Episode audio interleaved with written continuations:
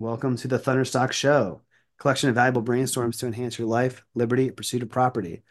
Today's special guest is Casey Stubbs. Casey is a nine and a half year United States Army veteran, married and father of nine. He is an entrepreneur, a leader in his local church, a successful business owner, trader, and author, amongst other things. That, however, wasn't always the case.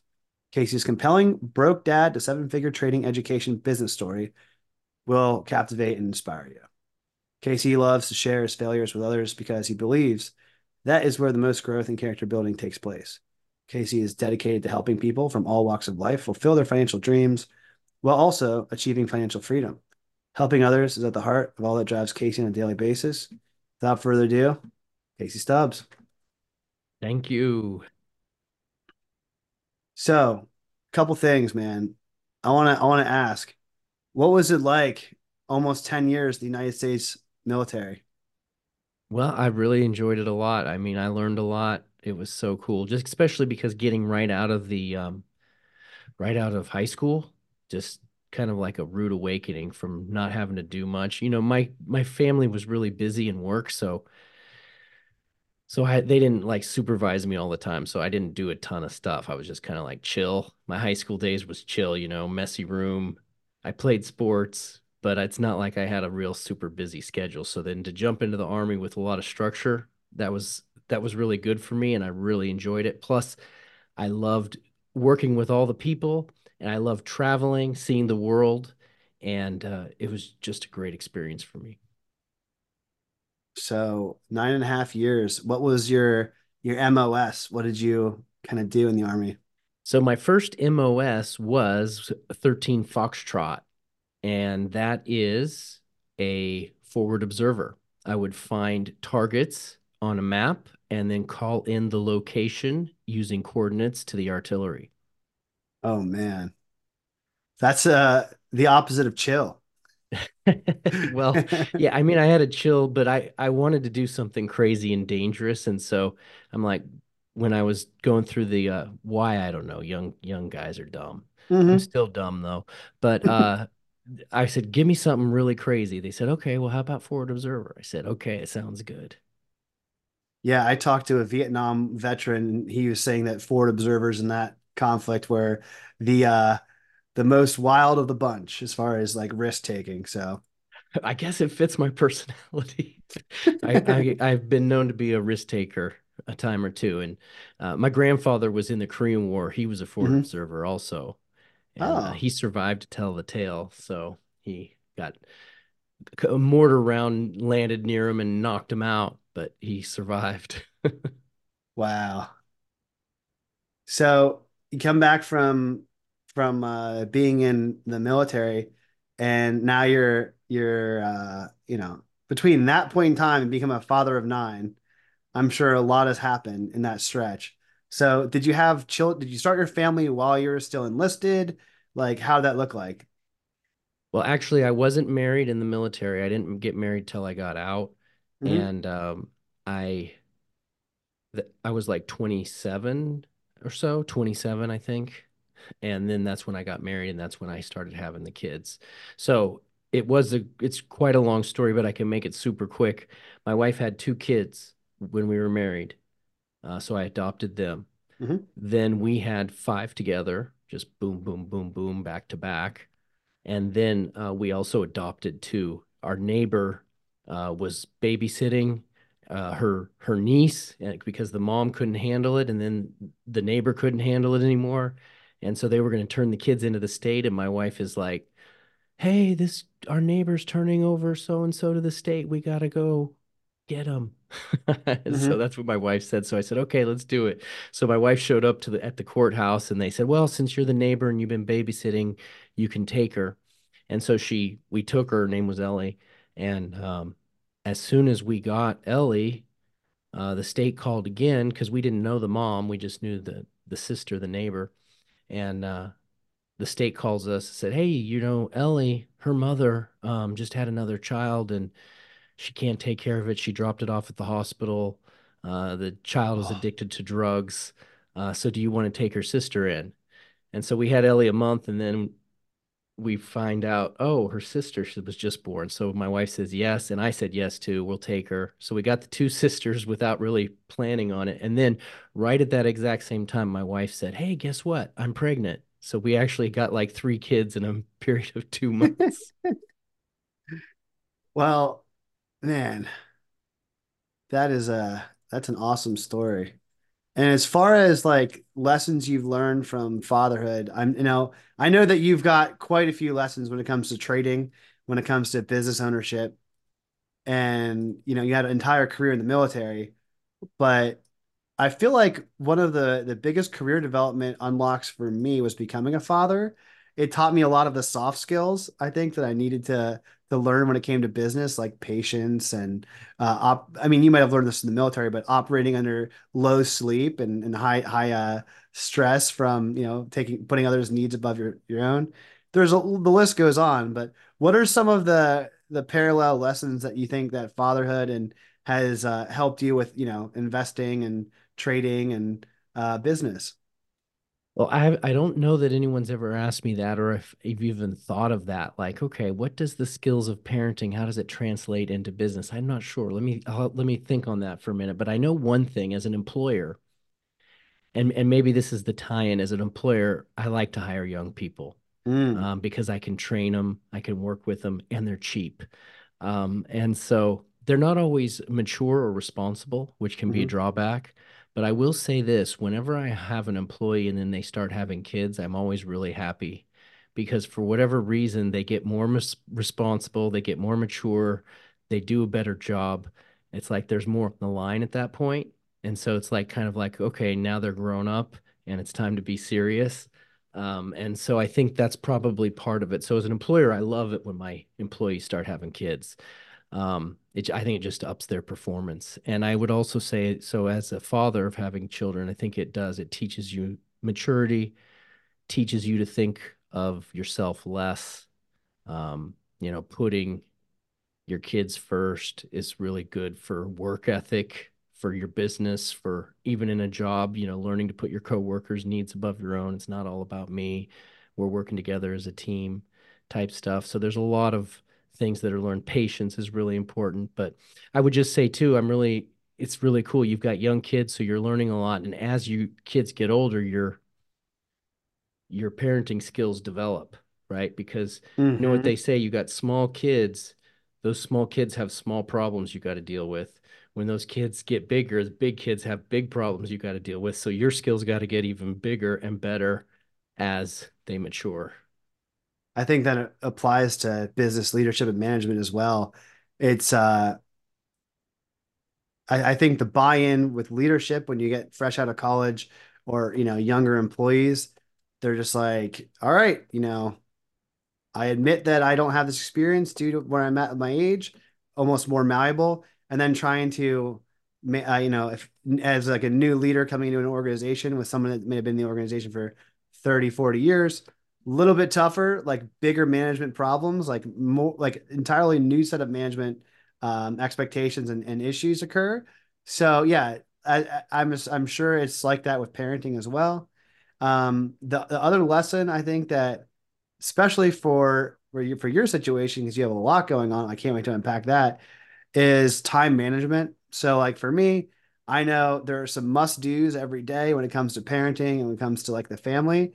And I also know that those, you know, I'm always on call. And I also know that um, in order to fit everything else in, you have to make a lot better use of your time. So that's the last thing, you know, I'll share with you that I, I've kind of taken away so far. And I'm sure that time management only gets uh, tougher with time. Those are really good takeaways. Those are really good takeaways, and I like what you said about about that. So uh, I have some good responses, I think. So the first thing with um, with time management, I think that's really critical is you it's discipline, and that's that's a hard one, but it, it's it's critical for every area of your life, right? Discipline is freedom. It's such it doesn't make sense to people, but it's true. The more disciplined you are, the more you can get done, the more success you're going to have, the more freedom you're going to have, uh, because you have things that lock in uh, and it just opens up doorways. So discipline is so critical in time management. And so one of the most important things is actually stepping away from screens. Mm. Um, it, nowadays, screens are a disaster for people. It's because it's just, it, and and I deal with it a lot too. It's really hard for me. Like even today. So today is a great example. I have a really good routine where I don't get I don't get up, I don't look at my computer. I just go and I start thinking about my day. I start writing things down.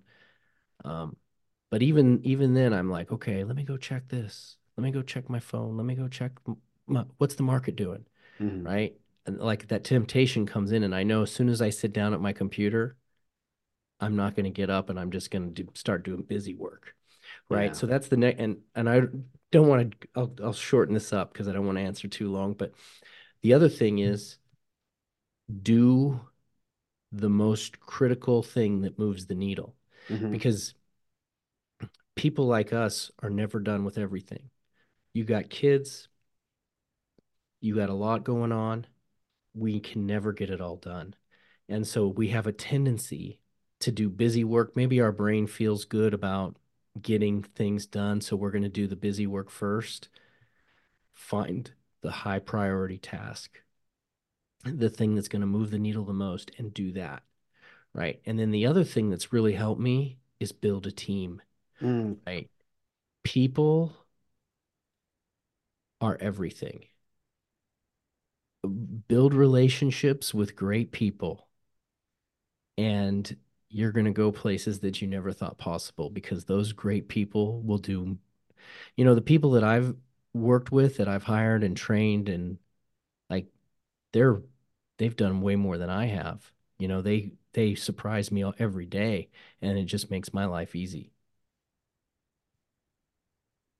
There's a lot of great takeaways in that, but I want to go to a different place of you know, when you when you started your first business, you know, cuz cuz you're as you know, like there's never a a uh, an option or a stock or an investment that's just linear progression, straight line up and to the right. And I, I, don't think any honest entrepreneur has that can say that's their story. Well, I started and month over month, my business grew this much predictably. Didn't that happen with Facebook? it might have it all. I think it might have gone. He got he got investor money though. I don't know. He, he got investor money, but I know that some of his business partners there was a sticky exit so there was like tough times at the beginning, and Zuckerberg definitely won. But to your but point, yeah. So it's a unicorn. Unicorn event rare. to be linear. Yeah. yeah. So let me ask you, as far as you know, your your first business, you said you, you started at 22. I'm I'm assuming that was during congruent while you were still in the military. So what did that business? What was that? What did that look like? Yeah. So I had that nine year period in the military, but what there was a slight break in the middle. Mm-hmm. And so I was in for four years as a forward observer. And during that time, I was putting all of my money in the stock market. Like I was investing like a crazy person. I made $800 a month in the military, not not a lot of money. But back then that was a lot more. Like now it's like 16 or even 2000 something like that. So I was putting all my money in the market. Everybody mm-hmm. else was partying and buying TV sets and eating out and I was like, "No, I'm putting it into the market." So by the time I got out four years later, I had over thirty thousand dollars mm-hmm. in the stock market, and that's like you know that's good money, especially back then because it's probably worth like seventy thousand now with inflation. Mm-hmm. So I took I got out of the military, and I started my own business. And I put all of I sold all my stocks and I bought myself a carpet cleaning franchise. Whoa. Yeah. Why did I do that? Because that was the first job I got when I got out of the army. And then I'm like, oh, I was seeing my boss, right? my boss was like doing nothing. He'd just take phone calls and send me out to to the carpet jobs and I'd bring home bring him home like 800 to a thousand bucks from all the jobs I was doing. And I was only only did that for like a month and a half. Yeah. Like, that's it. I'm buying a franchise. He's like, oh, maybe you should wait a little bit. I'm like, yeah, you're saying that because you don't want me making the money. I said, I'm going to go do it. so I sold all my stock and went and started a carpet cleaning franchise. And uh, yeah, it didn't go too well. I just was too immature, uh, didn't have the discipline, um, didn't uh, didn't follow through with with strategy. And it, I mean, I was making money and surviving. I was doing okay, but while that time was going on, I was in the reserves, and so I just didn't really have a good strategy. And I got called up full time af- at that point. So I was like maybe two years of doing it. Mm. Got called full time to Iraq, and then while that was happening, that's when I just closed it down for good. It's one of those things where you knew that there may have been a a chance that could happen, but you're like, well, if it doesn't happen, I can still, you know, do this thing. And you saw what your old former employer was doing, and you're like, oh, I can do that. And uh, it's one of those businesses where it sounds like you kind of got to be there, even if it is only in so much as not passive ownership, but even still doing stuff every day. So that's sort of the you got to do marketing. you got to do marketing Yeah. and leadership and making sure that people are doing what they're doing and making sure Managing bills are paid. finances. Yeah. accounting, finance. So there was there was more to it, which you learned. Right. But And that's that's um, young people, you know. I see that that mindset now that I had then. Young people think it's easy and that you don't know what you're doing. Like I used to think that about all the older people. yeah. I'll share a quick anecdote about my 23 year old self. First, my first failed business. I love I love first failed business stories. I don't know if you feel the same way. Um, when I got out of college, I had a degree in philosophy, and zero people were hiring for philosophers. I don't know if you knew that. I've got a job opening for philosopher right now. Just kidding. Said no one ever. But uh, what I did have was family and friends, like small businesses that had, you know, small businesses. And I was like, all right, well, I'm pretty good on a computer. I like to research, like to write. Um, that's those are things I went to school for. I guess I could loosely translate those skills. So I started building websites and ranking them in Google for, you know, small businesses and had some success. What I what I didn't know was that just by being able to do a thing that was, you know, desirable and helpful didn't mean I knew how to run a business. So was like didn't have any idea about sales, didn't know any idea about how to, you know, ask for, manage, collect funds. I just knew how to do a thing. So, you know, I'm sitting there after a couple successful projects, feeling good. Those businesses have all grown for like no cost because I wanted to build a portfolio. Again, didn't know how to sell. And I'm like, well, just because you're good at, you know, uh, cleaning carpets or, or whatever that, that skill is, doesn't mean you, you're mature enough or have the skill set to run a business. So I went and picked a job. So anyway, I, I, thought I'd share that. Like I was uh, woefully underprepared, but at least I had my first marketable skill. And it sounds like for you, you learned a lot in two years um, with the carpet cleaning business. I mean, that's the best way to learn is just to jump in. You got to have a little bit of overconfidence, think that you know what you don't know, and get smacked around. Same with traders. When you get, jump into the hmm markets, you think you're going to be the next Warren Buffett. Doesn't usually happen that way. Yeah. Warren Buffett is like Facebook insofar as I think he's a unicorn. Him and Charlie. So then, you know, you you went back into the military, you spent some time in Iraq, and then you also went back to trading. What was your what was your timeline for like, you know, getting back into trading and then you and what did you learn? Like what mistakes did you make? Like how did you what was that progression like for trading specifically?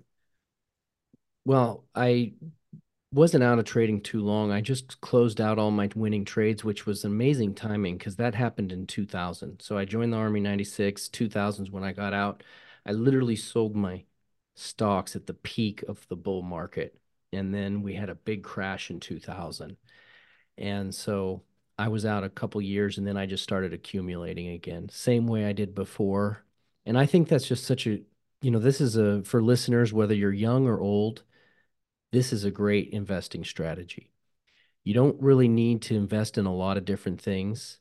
Just find a hmm couple things that are really leading the pack. There's always something that is going to be a leader. Invest in the best. You know, it's the 80 20 principle, right? 20% of the companies generate 80% of the gains in the stock market. Find one of those best companies and just keep investing in it over and over and over again. You know, dollar cost average, keep putting your money in and you're going to do really well. Um, like so Nvidia would be an example. It, it, Nvidia is the company right now, right? It's it's head and shoulders above everybody else, and so you'd be crazy not to invest in Nvidia, and especially because they're doing projections, they're thinking they're going to continue to grow at a really astronomical pace. So, yeah, the price is high. Don't be like a, the kind of guy that's just chasing. Don't be a chaser, but just say, okay, for the next couple years, I'm just going to put whatever, 50 bucks a week. I, I watch this YouTuber, his name's Bob Sharp, and I've I've lived this myself, but he puts mm-hmm. he did an example where he just did five dollars a day. Because Robinhood, the broker app on your phone, will do five dollars a day. You can do put it on recurring. So he just does that, five bucks a day.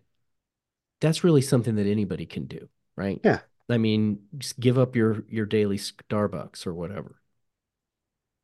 Sure, to get your lifetime of or, or don't give up daily Starbucks, just put it into stock instead of coffee. exactly. Yeah. Either or, or, just do 10 bucks a day. Yeah. Yeah.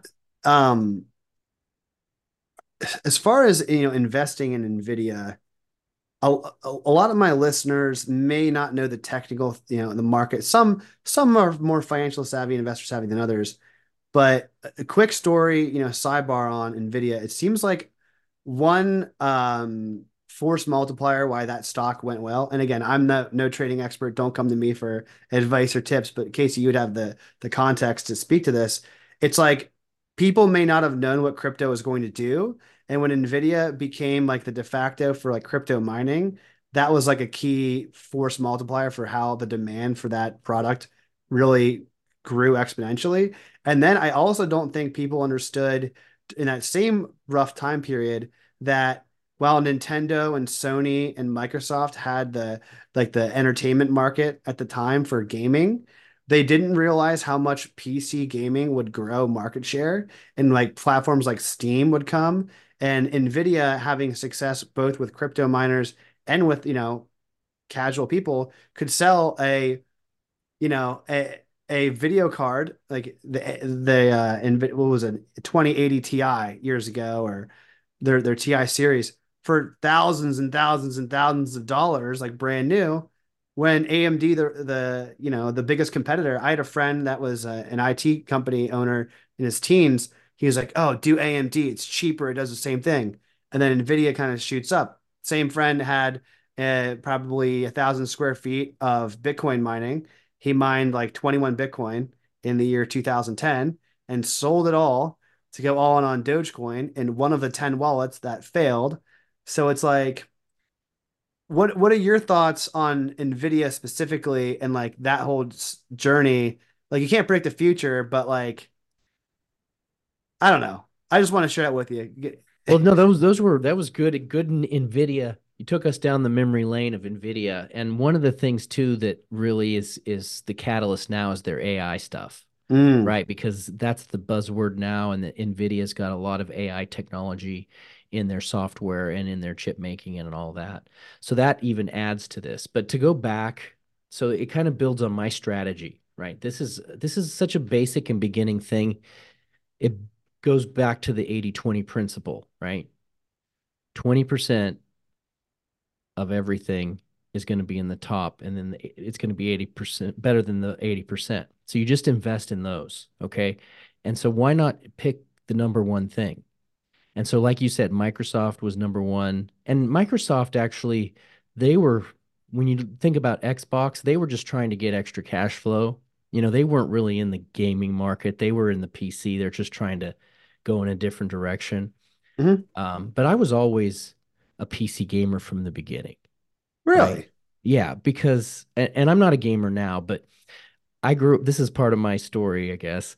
I grew up, my aunt worked for Intel and so she got me started in PCs in the 80s because she'd bring home computers and we'd put them together. She'd bring whole old parts and stuff. And so when I was playing the the console games and the PC games, even early on before people were playing PC games, I always knew that they were way better. Me like, too. It never made sense for me why people would buy consoles. I, I've had very few consoles. I had the Nintendo and I think that was probably it in the 80s. What what game in the when you were a PC gamer, obviously not present day, but when you were, what was like the one thing that's like, all right, this is it? Well, um, I, I, man, I played a lot of old school games that people probably don't even remember.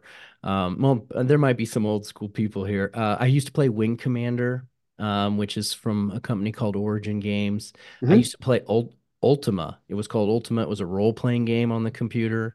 Uh, World of Warcraft, some of the really original ones. Mhm.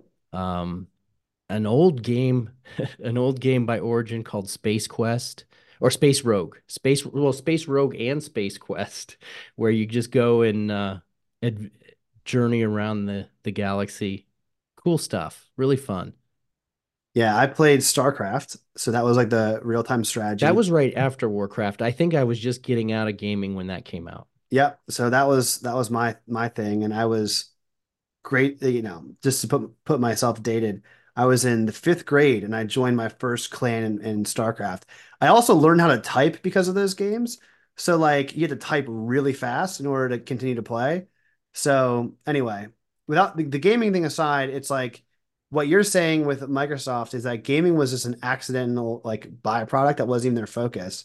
But what they did was they helped to create a larger total addressable market, I think, for all gamers by having their pet project. Yeah, and and honestly, Microsoft is one of my key holdings. I don't hold a lot because I like to, like I said, I like to get in the best of the best. Mhm. Microsoft is leading the pack in a lot of areas in PC with their operating system. They're really got a jump on AI because they bought part of ChatGPT, and so they have their own AI. They jumped in there really early, and their revenues are really good. So invest in the best. You know, like let's look at uh find so find a new industry. New stuff is popping up. Crypto, right? Crypto Mhm. was a new industry. Find the best. Bitcoin. Um, uh, AI's new. EV, electric vehicles, right? What's the best? Tesla, right? Go for the best in a new industry and stick with it. As long as they're number one, go for it. And if you go back in the history, look back, you know, look at some of these old technologies that came out when electric electric came out, you know, companies like GE, um, when Ford Ford, when cars came out, in the you know, 40s, wasn't it? Was it yeah, 40 something? no, well, I mean, early 1900s for Even before that, yeah. Model T stuff. Yeah, but I mean, that's a great example. You know, McDonald's really invented fast food, hmm right? And and they were the number one. And as as a matter of fact, McDonald's is in my portfolio too because they're still crushing it. They look at their charts, dude. Their their charts are insane. It's one of the best stocks in the history of the planet. It's But McDonald's, when you think of like, I don't want to go too deep on McDonald's. I'm familiar with uh like the Ray Kroc movie and the story. But what's interesting about them is they're also like a real estate holding company. well, that's the whole thing is they don't really make the money from food. Yeah. They well, they sell the supplies to the franchise. The franchisers are they're they're breaking the backs of their franchise. The franchisees make small potatoes. hmm Corporate, you know, their the corporate is actually has a possibility of getting up to a 50% profit margin Wow. because they've got it so dialed in. Wow. And that's why their stock is is crazy. And I love that movie. I love that movie. That is such a good movie. If you guys have not seen The Founder, go watch it immediately. I love that movie. I might watch it again if I have time in the near future. And one of the lessons I think that's across applicable to what your story is like and, and Ray Kroc's is like, what was he, 50 something when he he stumbled across this like well, I think he was selling milkshake machines. Yeah, and he was listening to self-help tapes. I love that part. And yeah, and like, you know, it's never too late to start over and like He was a grinder, man, and and I did not, you know, he was a little underhanded and shady, but the thing is, Ray had a vision, and what he did didn't. I don't know how accurate it was, but what he did, he when yeah. he he out he uh, he rug pulled those guys, but he had a vision and they didn't. And a guy with a vision is hard to to stop, right? They're, they're impossible to stop. You know, if you're going to invest in a stock, invest with a guy with a vision. Um, he was unethical in the movie. I don't know how real it was, but you got to invest in somebody with a vision. They didn't have a vision. They were content with where they were at. I think complacency kills. So when it came to, I want to go back to the to this. It's like when you say that you went back, you know, during your, you know, in between the the time period of the military and you're, you know, you started over again with with trading, like how how did that like fail necessarily? And in what what sense? And then how did it get to where you're at today? Like tell me more about the trading your your specific trading journey. Like what are some of the key takeaways and lessons and how has it evolved over time? Because definitely the pareto principle the 80-20 rule that's like we're hard on that being a lesson learned? Like what else like what else i won't like... mention that again. Just no no we're good. that i in love the back that. of your mind. Repetition is the father of learning and i love that. Yeah. Yeah. Um, well you know um, trading has been really good and for me just because of that whole consistency thing.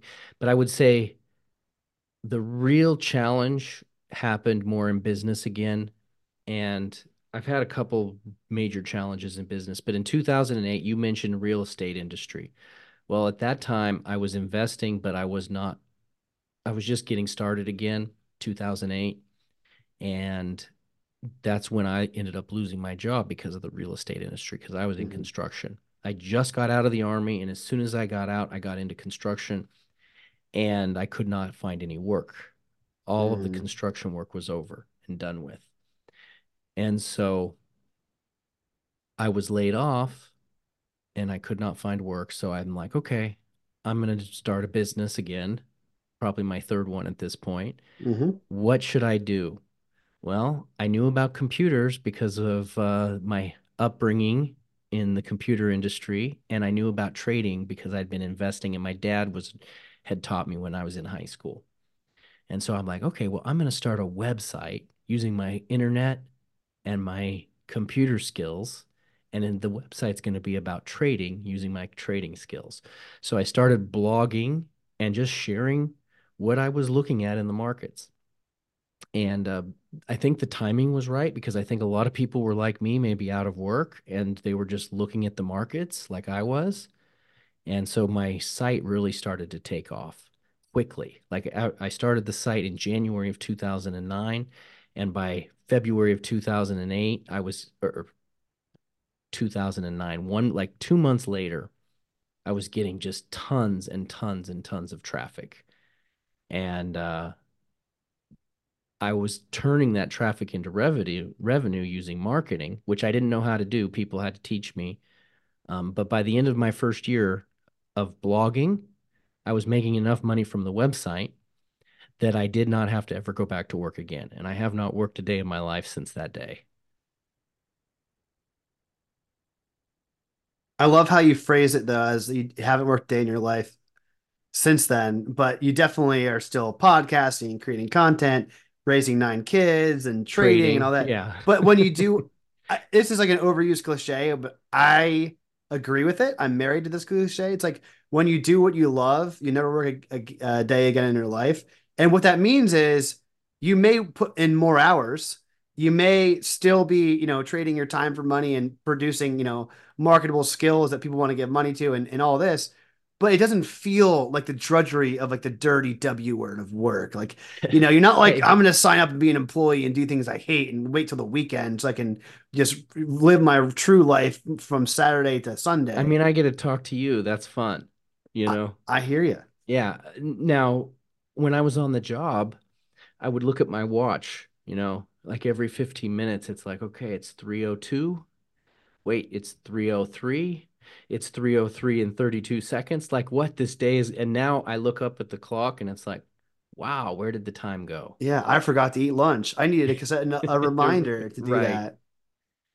Yeah. yeah that's interesting. So it seems like not only do you know how to invest in you know the market right? Like that's definitely like a sphere. I'm trying i'm trying to think of like all the facets. Like you know how to invest in the market. I feel like the the the cult like the experience you've got you've garnered and the lessons and whatnot are, are awesome but like you understand like the the power of consistency and compound interest. And like just if you choose a couple of the right things over a long enough time period like it's like the eighth wonder of the world compound interest And then for you, it's probably like a, a you know a handful of core values, not you know not stock related, but like eh, so what are like your core values when it comes to approaching life and business and where do they intersect? Ooh, that's a good one. Uh, yeah. So when you talk about getting a few things right, and and I would, I haven't actually like got a master list of everything, but I'm probably like 10%. And so I come up on the show and you're like, yeah, he's got a website, he's got a business, he's trading, he's got a book, a podcast, a YouTube channel, an email list with millions of people on it, blah, blah, blah, blah, blah. Yeah. But those are like the 10 things I got right out of the 9,000 that I got wrong, you know? And so That's there's been a lot of pain along the way, but yeah, you just keep keep going, keep going, and the stuff that works, you keep doing it. And unfortunately, along the way, I've dumped a lot of good ideas and jumped path and gone after the shiny object syndrome many times.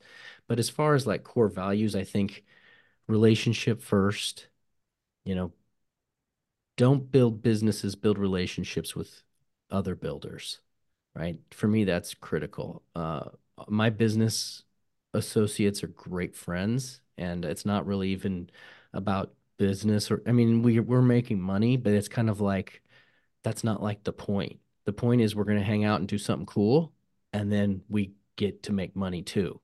You Yeah. know, it's like, okay, we're going to go and do this cool thing. And then, yeah, we'll make a lot of money doing it, but that's not why we do it. We do it because we Mhm. like to do cool stuff together.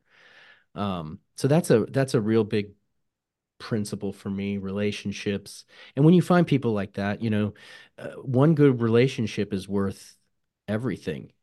Financially, it's it's unbelievable, right? Um, and so just like I said earlier about good people in your business, business partners and relationships just they just keep it's the gift that keeps on giving. Um, and so yeah, another one core value is family, family first. This because you love what you do, it's very easy to do it all the time and not set boundaries, uh, especially nowadays that a lot of us are working from home. Mhm. Uh, we could do this all day, and then the next thing you know, we're neglecting our family.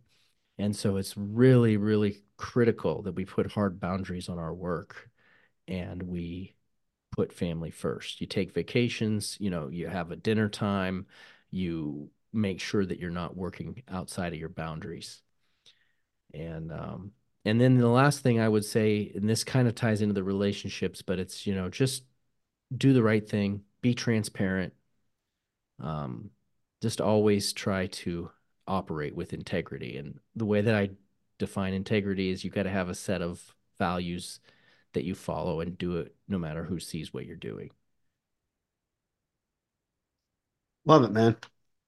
Couldn't agree more. I think uh, you know, one of the the takeaways for anyone listening is like the work will always be there, but uh make sure that the relationships um, you know, are also always there. The ones that you value the most. Um, and some people I feel like have to learn it the hard way before they learn it. So like whether that's like a parent or a you know a sibling dying or going through a divorce, it's like okay, well, did you find the same fulfillment from your work that you would have if they still had that relationship? The answer for most people, especially the ones I talk to, usually no. The relationship is more fulfilling. Yeah, and And and and just to jump on that, um, yeah, enjoy them the time with those relationships. Like you you hear it said that like just enjoy the moment, just you know, just enjoy it. Just enjoy your time with people because you know you don't get that back. yeah, that's the one thing. Money you can get back. You know, you and I can both tell stories about how we've we've invested or spent money or whatever, and it's come, it goes. That's why it's called cash flow. It comes in, it goes out. It's managing it and planning, but I don't know. It's all right. You can get it back. And it's fun to get back. I mean, it is. it is. It is. Um, so as far as like when you focus on solving specific to go into, you know, one of the things you love to do is like working on trading problems, you know, making observations of the market. Like what is if I had to ask you like what is one focus um that you have on solving a trading problem. Like what what are some of the trading problems that you see? Like how do you approach solving these trading problems? Like what does that look like? So when you say trading problem, can you define that a little deeper for me? So I think for I'll put myself in the shoes of somebody that you know it loves the idea of trading. So they may have done shorts or puts or options, or they may have done swing trading or day trading. They may have tried all the things. They may have done the Robinhood and you know they'll buy something, hold it and sell it. So like there's so many different ways to trade. I think when it comes to marketing too, there's so many different ways to, to do marketing. But like the problem that I help a lot of business owners solve is they don't know what to do for their particular uh, mo. Like what like so in other words, like do you have a specific niche of trader that you help? Do you have a specific niche of the market you help? Do you have a specific strat like strategy? Like what? How do you approach uh, problem solving in the sphere of trading? Okay, so I think that if somebody comes to me and they have an issue uh, with, okay, I can't make money or uh, it's not working for me or whatever, uh, you really have to step out, out and look back big picture.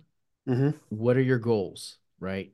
You got to find your goals. A lot of times people will come to trading because they're maybe in a financial fix you know they're they're in some trouble and they think that it's going to get them out it's almost like a lottery ticket mm. right and the problem with that is that um you know they're just looking for a quick solution but if if people come in with a financial problem there's usually a lot more underlying problems in the first place mm. right so there's a lot of issues like psychological and mindset things that caused them to have financial problems in the first place right so if you're doing all these things wrong with money and you're going to trading to solve your problem, it's not going to work.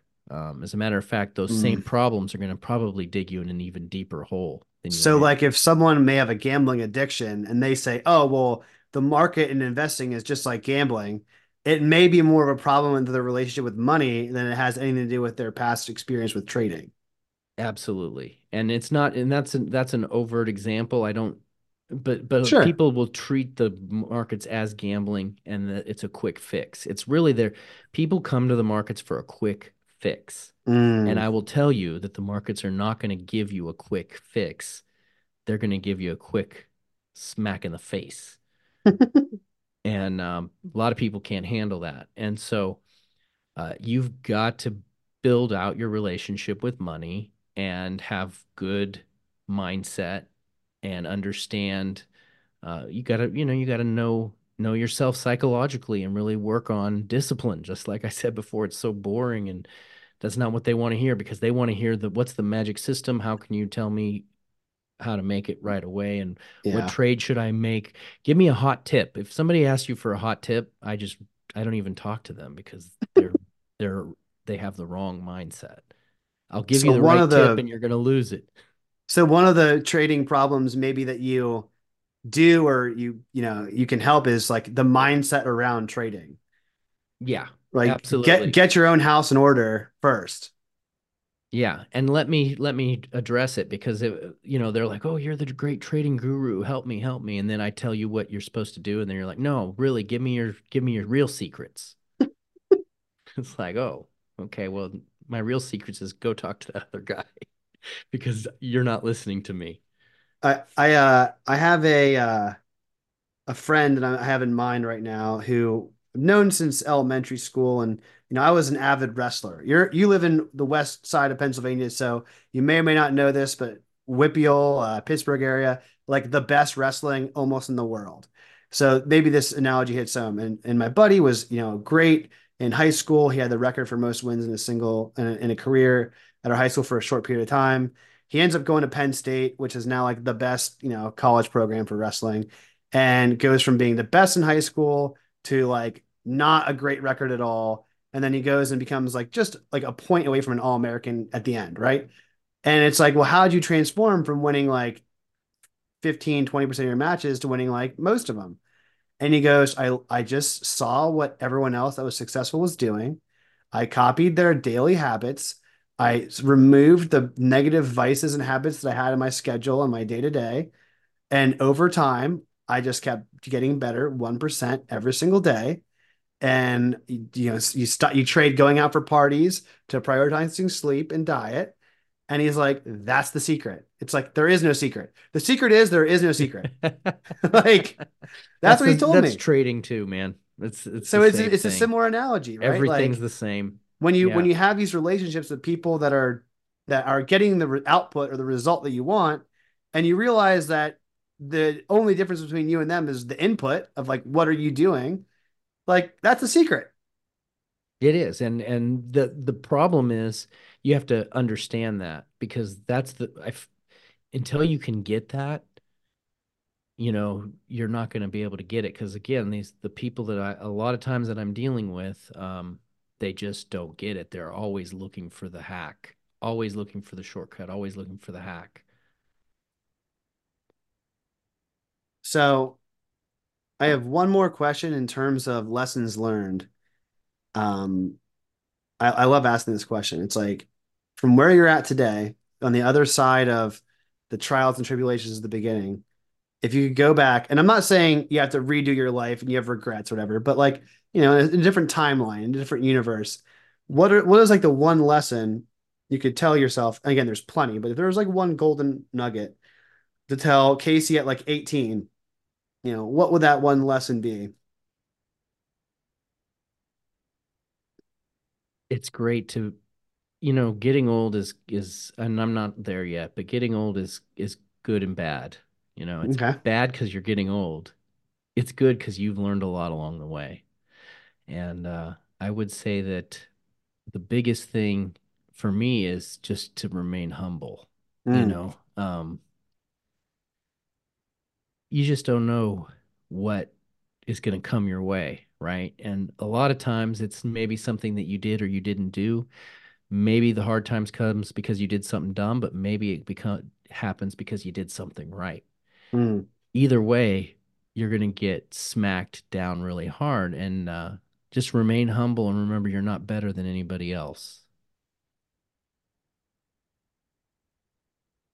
It's an interesting one. That's the first time I've gotten that answer out of like 150 episodes asking that. Huh. It's a good. That's why it's a good question. Some people say invested in Nvidia, and I'm like, that's a crap answer. Like, that's not. And I'm glad you didn't say Go that. Go back right? in time and invest, uh, bet everything on the Steelers. Yeah. no, but like, I, it's it's it's cool to hear that answer from you because people that say that aren't in trading. Like, that's not like what they do to make money. And someone that is in trading is just like, oh, you know, focus on maintaining like humility throughout the highs and the lows and being kind of consistent in character. And you know the good you know good and bad things will happen but it's all good. Yeah. I mean it doesn't matter what you do you're going to go through it. So be ready. Cool man. Um so i don't have any other questions for you but if you want we can you know plug plug people. Who do you, who do you want connecting with you? Where can they where can they connect? And yeah let's let's plug casey stubbs. Well i i think the the majority of people that would like to connect with me is people that want to get some insight on markets. But you know i like to share anything really. You know i i'll do podcasts or emails and youtube videos. And a lot of times i talk about markets but a lot of times i just talk about whatever i want so, so that that's that's pretty much it. But uh, you could check out my website, which is tradingstrategyguides.com, and from there you can get access to my podcast. It's on the site, and also my book, which is called The Complete Trading System. And from there, you can basically find out anything about me. Awesome, man. Well, appreciate your time, Casey. As always, I hope this was a valuable brainstorm that enhances whoever's listening's lives. And until next time, take care.